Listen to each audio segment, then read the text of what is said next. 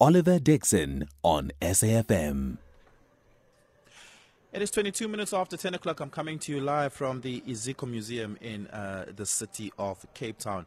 This is the start of the countdown uh, to the World Science Forum taking place next year. Uh, well, next month, my apologies, here in the city of Cape Town. It is being hosted here at the Iziko Museum. I have no idea why.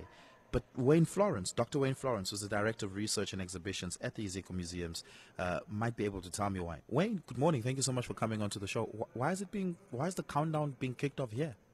Uh, morning, Oliver, and uh, morning to your listeners also. Um, thanks for the opportunity to speak to you.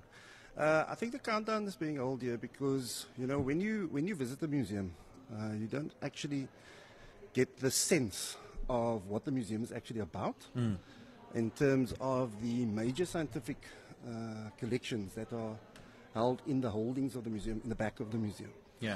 So uh, in the back of the museum, the things that the public don't actually get to see is a multitude of uh, diverse collections um, that's also uh, researched, mm. uh, interpreted, and then turned into exhibitions. So I think it's a good link for us to have. Uh, actually, yeah, maybe let's start there. What, what, let's start there, the relationship between research, scientific research. In, in the case of your museum, it's almost always historical and archaeological. Uh, the link between research and the educative function of museums. You do the research, I come, I view, and I learn something, hopefully. Uh, talk to me about that value chain. I think... Um, You know, I, I do the research, but I also, the wonderful thing about being a scientist and working in a museum is that you actually have a platform to take your science, interpret it, and then package it in a very specific way, you know, that uh, is amenable to people mm. uh, and to stimulate uh, education. Um, you also get an opportunity to involve technology mm. um, and use technology through social media and all of those types of platforms to engage people. So, uh, um, you know, while I, as a curator, Um, uh, maybe, maybe doing science, there is this wonderful opportunity also to convey that science. But just to take that one step further, it's actually a conversation. You know, it's not just me mm. as a, as a, I heard somebody say something about being an ivory tower scientist earlier. It's not just these ivory tower scientists, you know, that work in museums. It's, it's basically, um, you know, having a conversation with people, yeah. um, being inclusive, mm. being consultative, being participatory.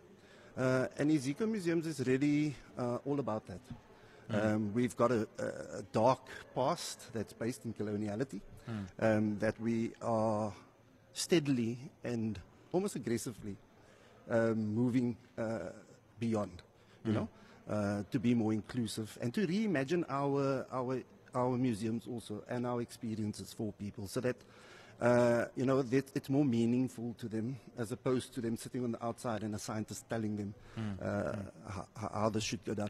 But, but uh, just to also add, um, and to add on to what you've said, it's not just about history and archaeology. We also have fantastic natural science collections uh, in this museum. In fact, we have about ten million specimens in the back of this museum that the public don't get to see, but that are the foundations of our, you know, decision making uh, in terms of the data that they hold. In terms of our decision-making about a whole multitude of societal uh, issues ranging from food security, health, uh, really? climate change, et cetera. Can you give us an example of one particular artifact documented here? So, for instance, um, we have major entomology collections. What's that? Uh, so these are insect collections okay. uh, that are important for agriculture. One of our researchers, uh, Doctor Thule Nschleko, is um, actually works on things called arid ants. So these are ants that live in really dry conditions. Understanding uh, their, bio their biodiversity, their biology, et cetera, gives us an insight into how they deal with extreme arid conditions. We know that our climate is changing, and so mm. we can take lessons from that and implement it into our decision-making, mm. you know, influencing policy through applied research, of mm. course, mm. Uh, and then implementing policy uh, to mitigate the effects of climate change. Oh, wow. What does Iziko mean?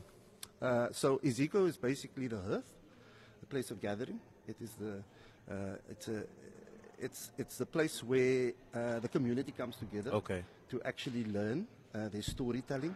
You know, there's, ah, okay. there's that, uh, yeah, there's that learning experience uh, from the elders. Yeah. Um, but also, uh, yeah, it is just the coming together of, of, of a community. Yeah.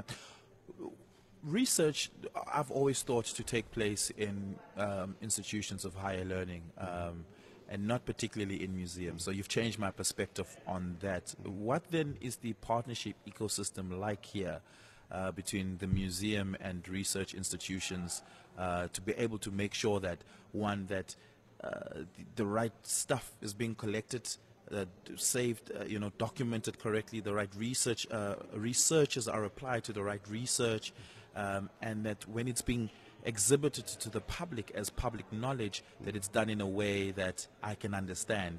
Uh, that I'm assuming that's a, it takes a lot of partners to make that happen. one hundred percent. Uh, look, it's external partners and internal partners. Let me yeah. say that. I mean, we, are a we have a curatorial team. I head up the research and exhibitions team, but we also have an education department. Um, we also also have a, a collections department. So we work hand in hand with each other. Mm. Uh, our education department um, runs public programs, and they run educational programs. And so when we're conceptualizing exhibitions, we also work alongside them so that we are able to deliver the content mm. um, that often our scientists are producing for peer-reviewed publications. They sort of mm. for a very specific crowd of people. So that's mm. our internal partners. Externally, uh, this museum has, the South African Museum, uh, is part of the broader Iziko uh, family, mm. um, where we have eleven, twelve museums, I think now, um, uh, that cross disciplines from natural sciences, social sciences, art, social history. Um, and so, with this museum, we've got, it has been in existence for almost two hundred years. So we have two hundred years worth of scholarly endeavor, uh, you know, around natural history, uh, social history, et cetera, uh, archaeology. Yeah. Um, and along with that has been a very, very close link with universities. Um, we have a great partnership with the University of Cape Town, uh, right next door.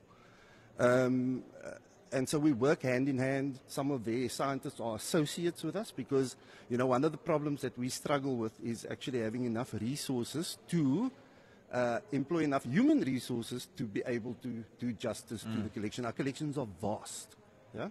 Um, so we have that partnership where we have professors, uh, you know, uh, researchers at universities who are actually associates with us also. But in addition to that, we have active research collaborations with not only the University of Cape Town, but also other universities in Cape Town and nationally, University of the Western Cape, um, you know, Stellenbosch University, C P U T. Uh, we have collaborations uh, and partnerships with all of them. I don't think we would be able to Is do the work that we do yeah. and do it justice, which we owe to the public.